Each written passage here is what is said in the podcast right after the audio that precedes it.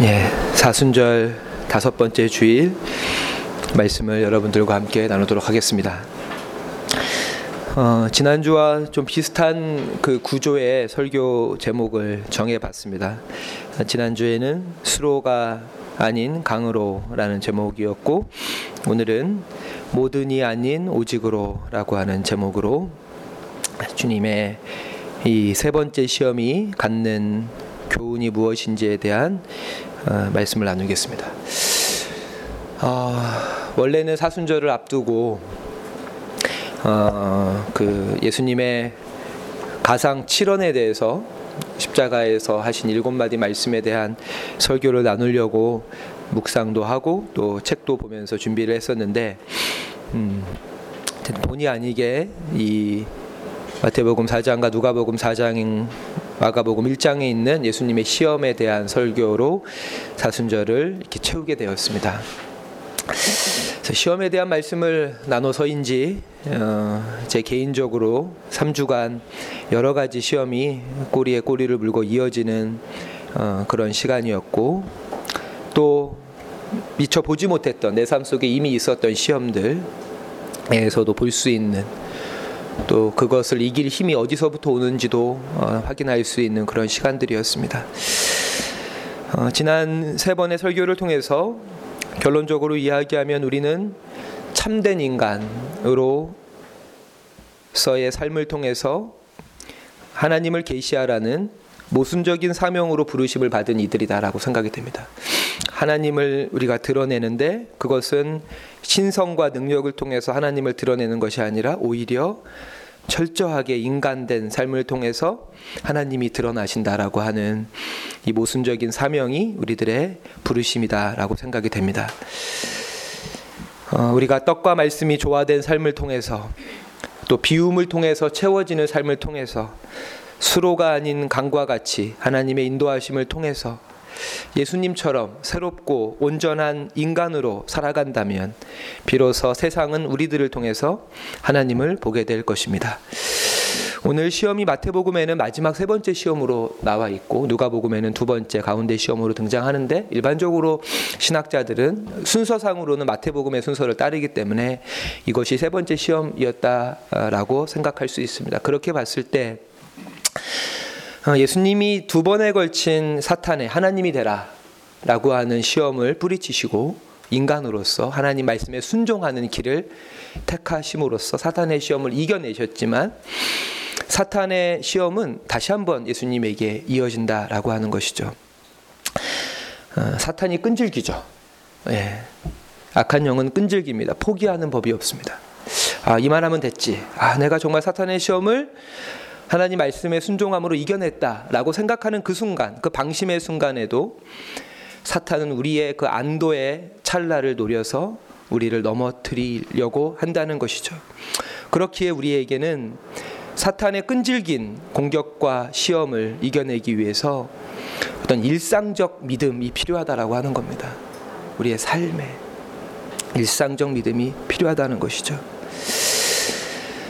어, 우리가 이 누가복음 4장의 병행 본문을 보면은 예수를 지극히 높은 곳으로 데리고 올라갔다라고 표현되어 있습니다. 성경을 잠깐 볼까요? 다음 장이 성경 구절인데요. PPT 다음 장을 한 번만 띄워 주실까요?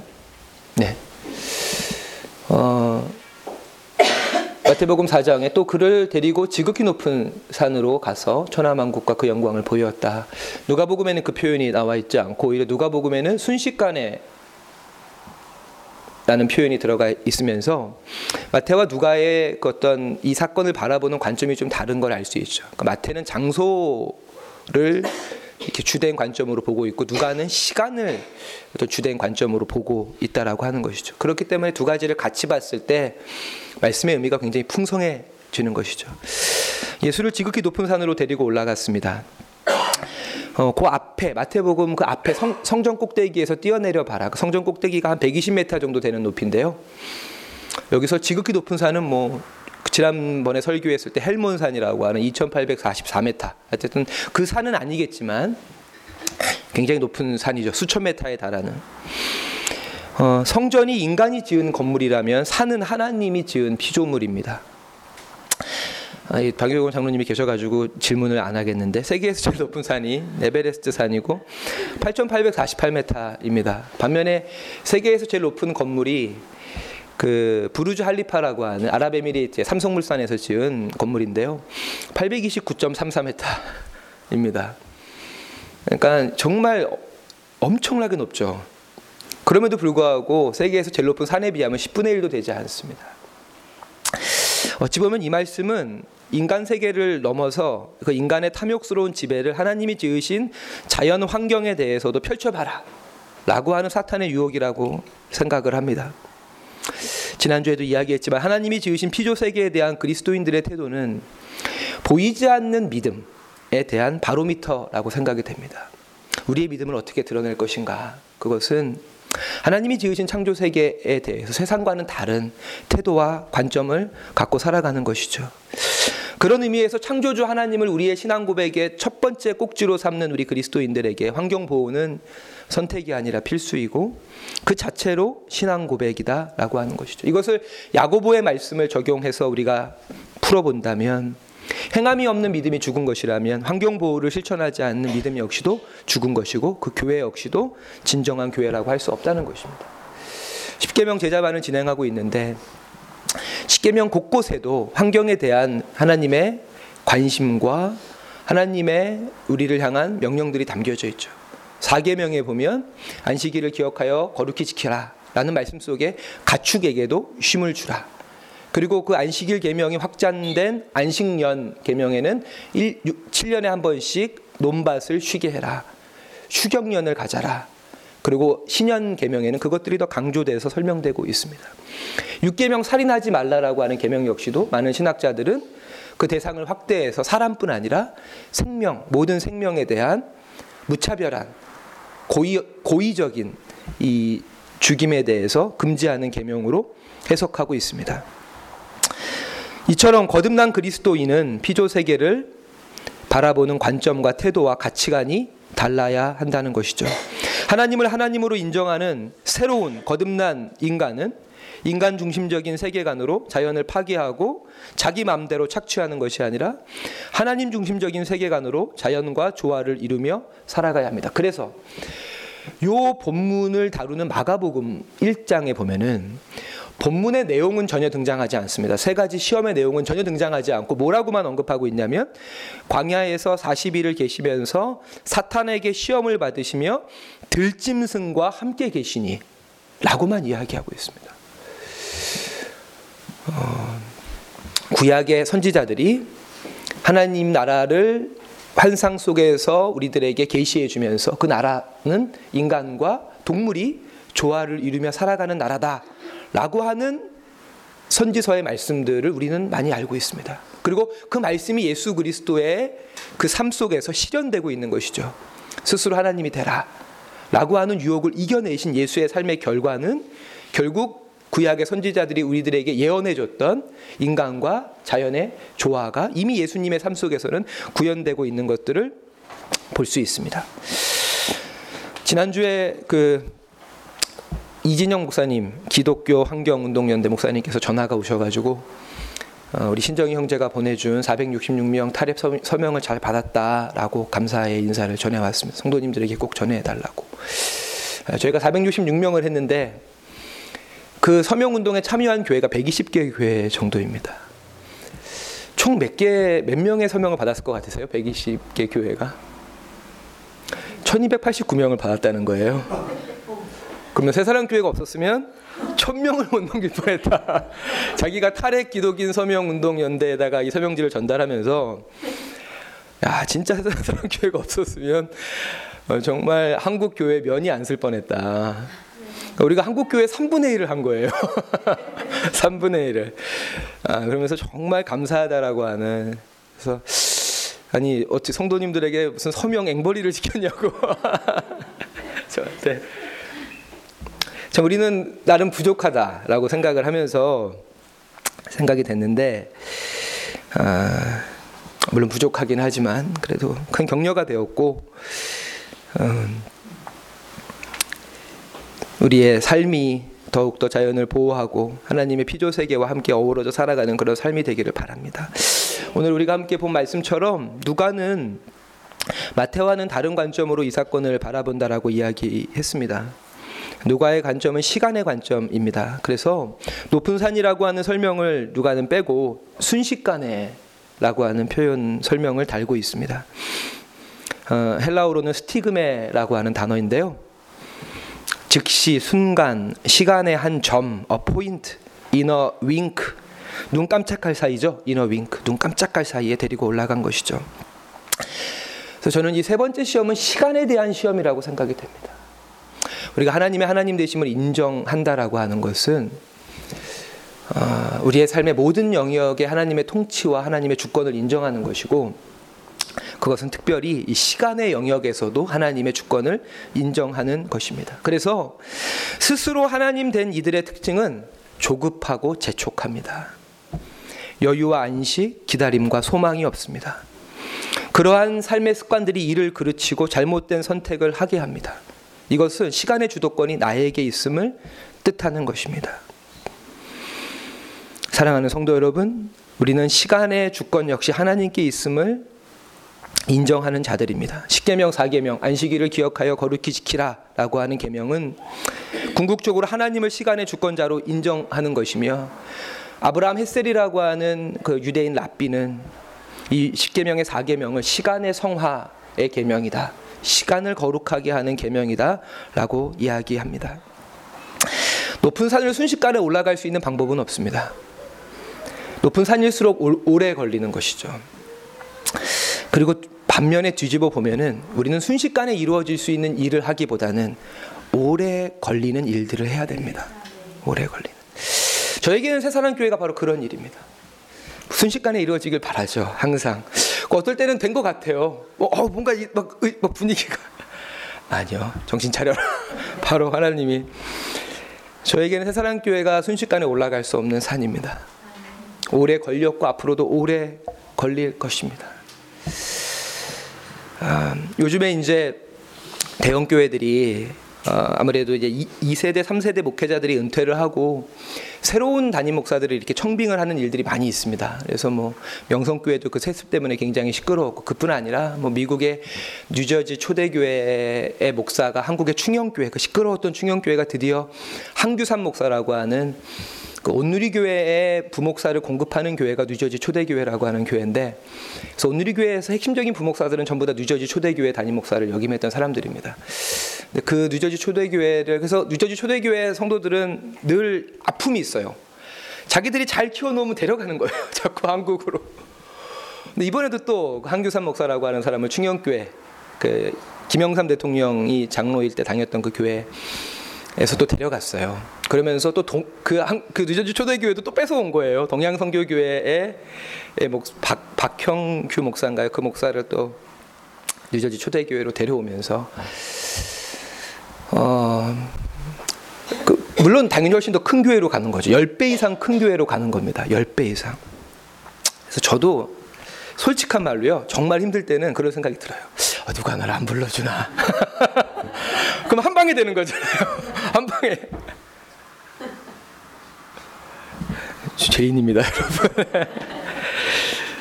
산 정상에 오르기 위해서는 시간과 노력, 시간 속에서의 노력, 과정이 필요합니다. 그리고 그렇게 과정 없는 과정과 노력이 없는 결과로 얻은 것은 내 것이 아닙니다.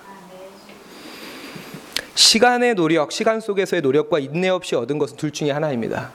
뺏은 것이든지 직간접적으로라도 직접적으로 뺏은 걸 수도 있고 교묘하게 간접적으로 뺏은 걸 수도 있고 또 하나는 그 얻은 그것이 값어치가 없는 것이든지 둘 중에 하나입니다. 노력 없이 얻은 것들은 다 예수가 오르셔야 됐던 그 구원의 십자가의 길에는 지름길이 없었습니다. 주님도 사람이신지라 힘들이지 않고 십자가를 지실 방법을 찾으셨죠. 겟세만의 기도에서 이 잔을 내게서 옮기시옵소서. 그러나 이내 십자가의 길, 생명과 평화의 길에는 지름길이 없다는 사실을 인정하셨습니다. 하나님은 우리들에게 씨앗을 주시지 열매를 주시지 않습니다. 하나님은 우리에게 열매 맺을 수 있는 모든 조건, 씨앗, 흙, 태양을 주시지 열매는 시간 속에서 우리의 노력으로 얻어지는 것입니다. 창세기 2장의 말씀을 보면은 하나님께서 선악과를 금하시는 말씀이 나오는데요. 같이 한번 볼까요? 창세기 2장. 하나님께서 아담에게 선악과를 금하신 이유가 뭘까? 그냥 하나님이 금하셨으니까 금한 거겠지라고만 생각을 했는데 말씀을 자세히 읽으니까요. 창세기 2장 15절입니다. 창세기 2장 15절.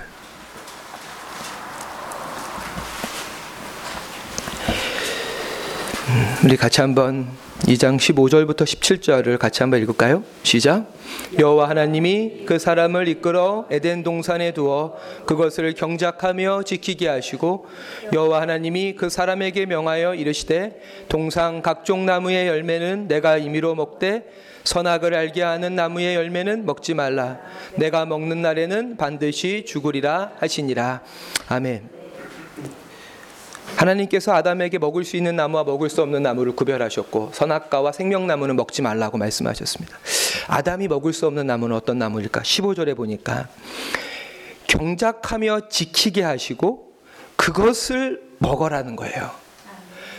그러니까 아담이 경작하고 지키지 않은 나무는 먹을 수 없는 거예요.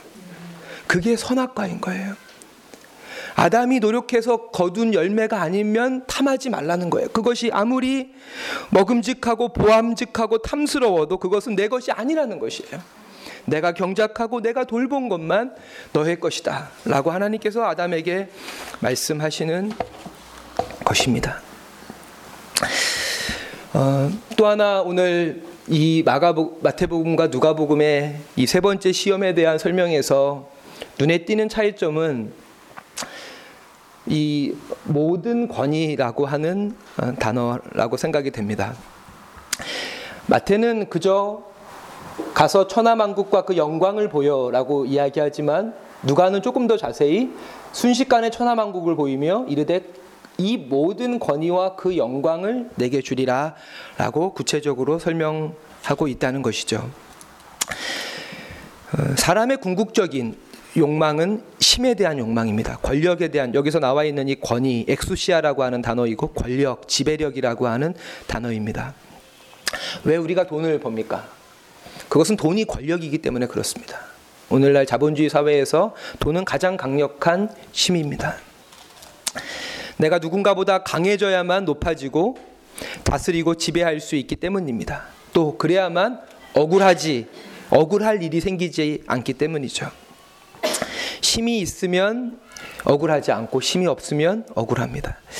그 옛날에 노무현 대통령이 했던 연설 중에 어떤 연설이 있냐면 자기가 어렸을 때 어머니 아버지에게 귀에 못이 박히도록 들은 말이 억울하면 출세해라 였다. 근데 왜 출세 못하면 억울해야 되냐? 나는 출세를 못해도 억울하지 않은 세상을 만들고 싶다. 나는 그 얘기가 굉장히 감동적이었어요. 억울하면 출세해라. 왜 출세해야만 억울하지 않아야 되냐? 우리의 삶을 극단적으로 나눈다면 억울한 사람이 될 것인가, 억울하게 하는 사람이 될 것인가, 라고 하는 이 선택의 기로에 놓여 있는 것이 우리의 삶이라고 할 수 있죠. 우리 모두 권력 지향적이기 때문에 자기도 모르게 억울함에서 벗어나기 위해서 힘을 가지면 다른 누군가에게 내가 받은 억울함의 상처를 고스란히 물려주는 것이 우리들의 삶의 이 끝, 끝없는 이 악순환이고 굴레라고 생각이 됩니다. 사랑하는 여러분, 우리는 이 길에서 벗어나야 됩니다. 이 권력 지향적인 길에서 벗어나야 합니다. 복음 안에서 억울한 자들의 자존감을 세워주고 그들을 억울하게 하는 자들을 책망하고 억울한 자들을 위로해야 됩니다.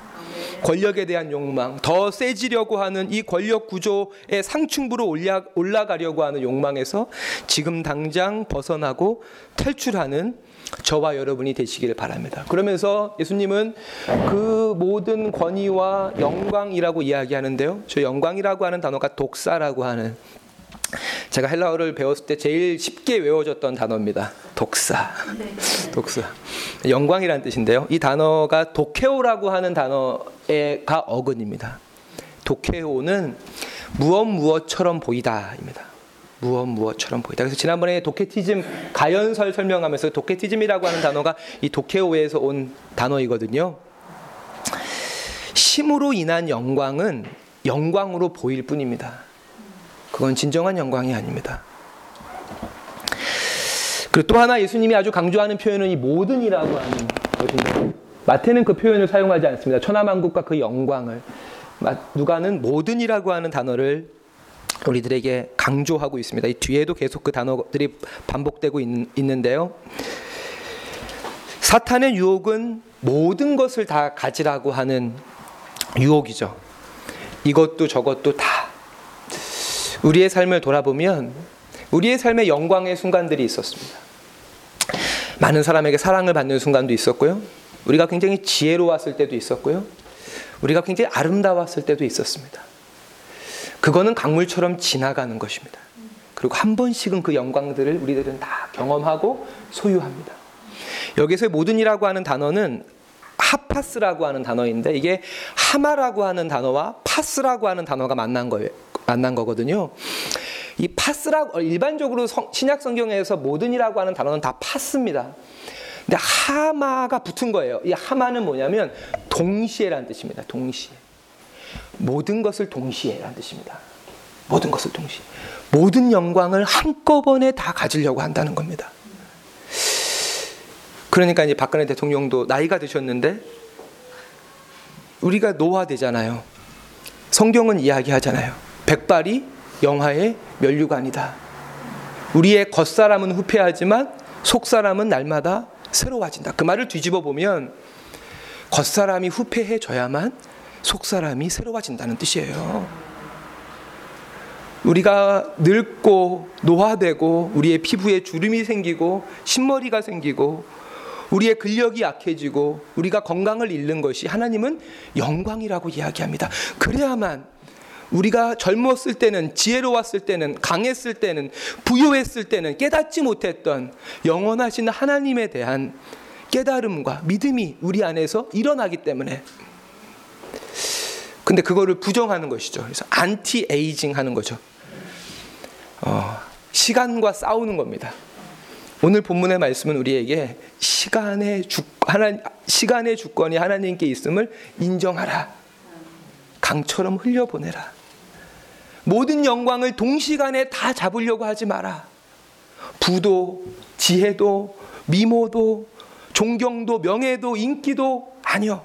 흘러가는 것입니다. 흘러가는. 어렸을 때는 어렸을 때의 영광이 있고 젊은이에게는 젊은이의 아름다움이 있고 장년에게는 장년의 그 면류관이 있고 백발의 노인들에게는 그 백발의 노인의 하나님의 영광이 있는 것인데 그것을 다 잡으려고 하는 순간에 그것이 우리들에게 오히려 유혹이 되고 시험이 된다라고 하는 것이죠.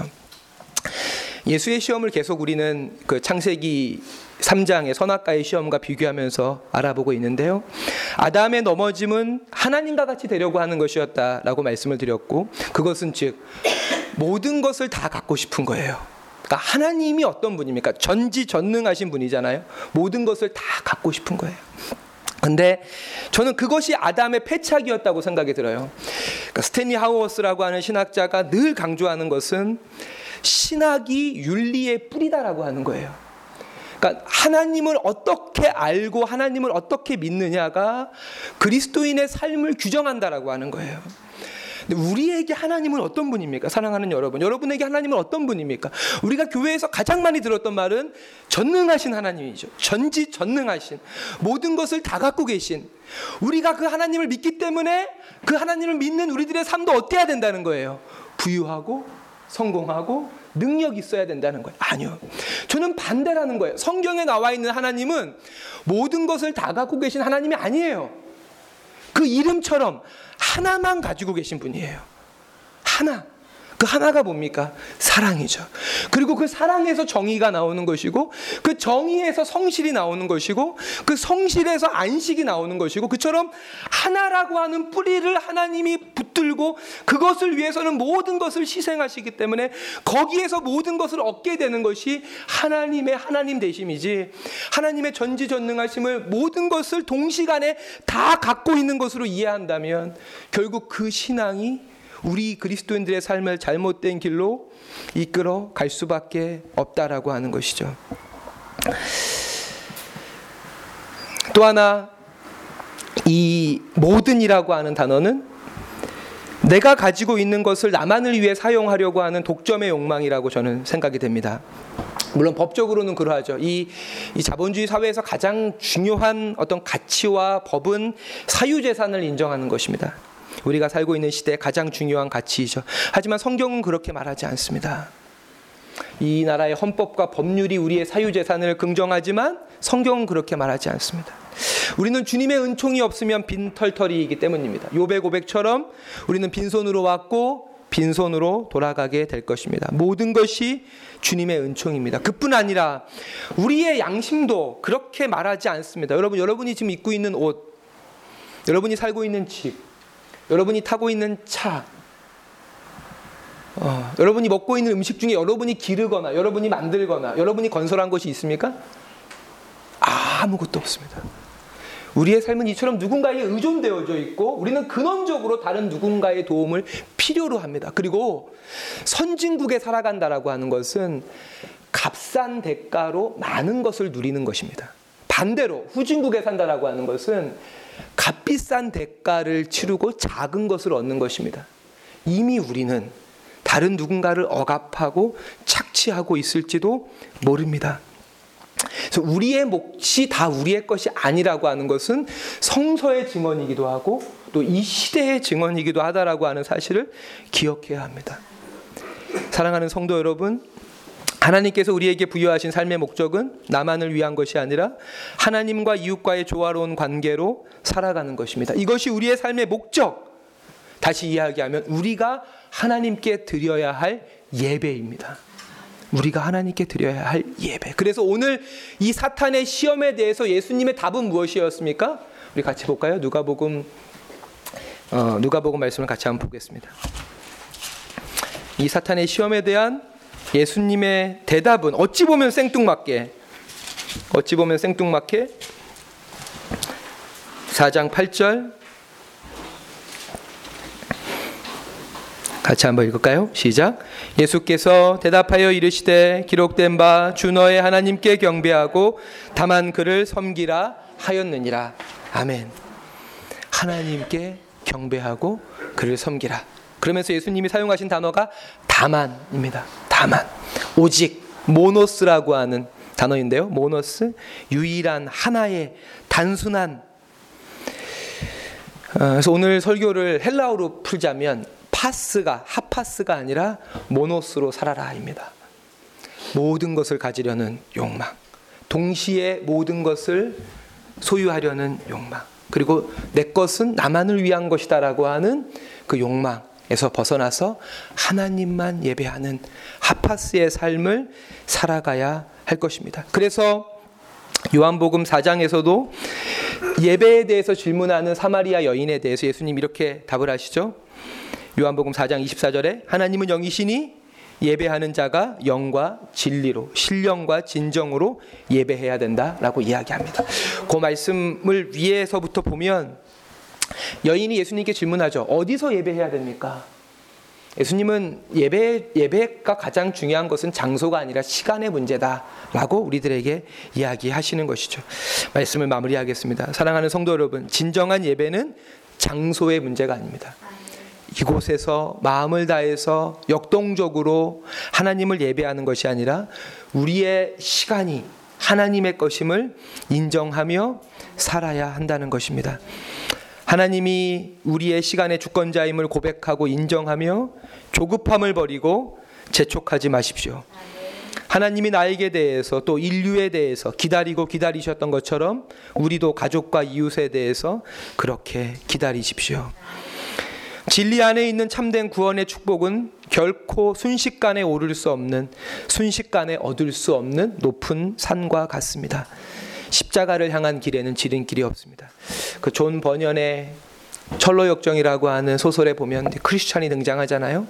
하늘의 도성에 다다르기 위해서 낙담의 거리, 죽음의 거리, 허영, 허영의 거리를 통과하고 마침내 하늘의 도성에 이르는 것처럼 우리 역시도 우리의 삶의 모든 과정들을 통과한 후에 하나님이 하나님 도성에 이르게 될 것입니다. 저는 오늘의 말씀이 절망과 좌절에 있는 분들에게 지금 이 순간이 우리의 삶의 결코 끝이 아니라 하나님 나라에 이르는 과정이라고 하는 주님의 위로의 말씀이 되기를 바라며 어, 지나간 과거의 영광에 대한 미련과 아쉬움으로 살지 말고 세상은 영광스럽다고 이야기하지 않지만 지금 나에게 주어져 있는 그 하나님의 영광을 더욱더 붙잡고 살아가는 우리 모두가 되시기를 바랍니다. 아멘. 마지막으로 신앙은 더하기가 아니라 빼기죠. 제가 예전에 그 저희 교회를 잠깐 나왔었던 그 슬기하고 명이라고 하는 친구가 있었는데요. 그 친구들하고 세 가족 가정을 하면서 목사님 기독교 먼저 물어보더라고요. 목사님 기독교가 뭐예요? 그래서 머릿속으로 막 생각을 했죠. 물론 생각한다는 표정은 별로 안 느껴지게 하고 그래서 제가 그때 자, 내, 나도 모르게 툭 던진 말이 기독교는 더하기가 아니라 빼기야 라고 답을 했던 것 같아요. 삶의 덕지덕지 욕망을 더 붙이는 삶이 아니라 빼고 빼고 빼서 마지막 하나 가장 중요한 하나를 붙들고 살아가는 것이 기독교다. 모든이 아니라 오직으로 사시기 바랍니다. 아, 여러분 그 오직으로 다가 아니라 하나로 사는 그래서 여러분의 삶이 하나님께 드려지는 신령과 진정의 예배가 되기를 바랍니다. 하나님의 하나님 되심을 인정하며 그분 안에서 자족하며 이웃의 고통과 아픔에 눈을 뜨며 새로운 관계 속에서 서로에게 의지하는 의존되어져 있는 삶을 살아가는 누군가를 보듬고 때론 내가 누군가의 품에 안겨 눈물 흘릴 수 있는 그런 삶을 살아가는 저와 여러분이 되시기를 부탁을 드리겠습니다. 기도하겠습니다.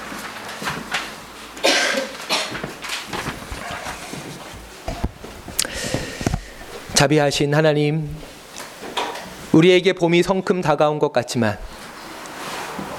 우리에게 봄이 순식간에 다가온 것 같지만, 이 봄이 우리, 우리에게 따스한 볕을 비추고, 우리의 마음에 설레임을 주게 하기 위해서 긴 긴 시간 바람을 통해 또 하늘의 햇볕을 통해 비를 통해 우리 곁에 천천히 다가온 것을 기억합니다. 하나님 이처럼 우리 삶에 꿈꾸고 있는 순식간에 단 한순간에 눈 깜짝할 사이에 이루어지는 것들은 진정한 것이 아님을 다시금 깨닫게 하시고 마음을 추스리고 주님 말씀을 위로와 힘과 능력 삼아 다시금 우리가 올라야 하는 높은 산을 올라가는 저희들 모두가 되게 하여 주옵소서. 하나님 모든 것을 갖고 싶은 욕망들을 다 내려놓게 하시고 단 하나 하나님의 부르심과 그 사랑과 생명과 정의와 평화의 길에 설 수 있는 저희들 모두가 되게 하시고 모든 것을 버리고 그 길을 걷고 따랐을 때 우리가 구하지 않았던 것들도 얻을 수 있는 우리의 삶이 될 수 있도록 주님 저희들을 축복하여 주시옵소서. 감사드리며 예수님의 이름으로 기도합니다. 아멘. 아멘.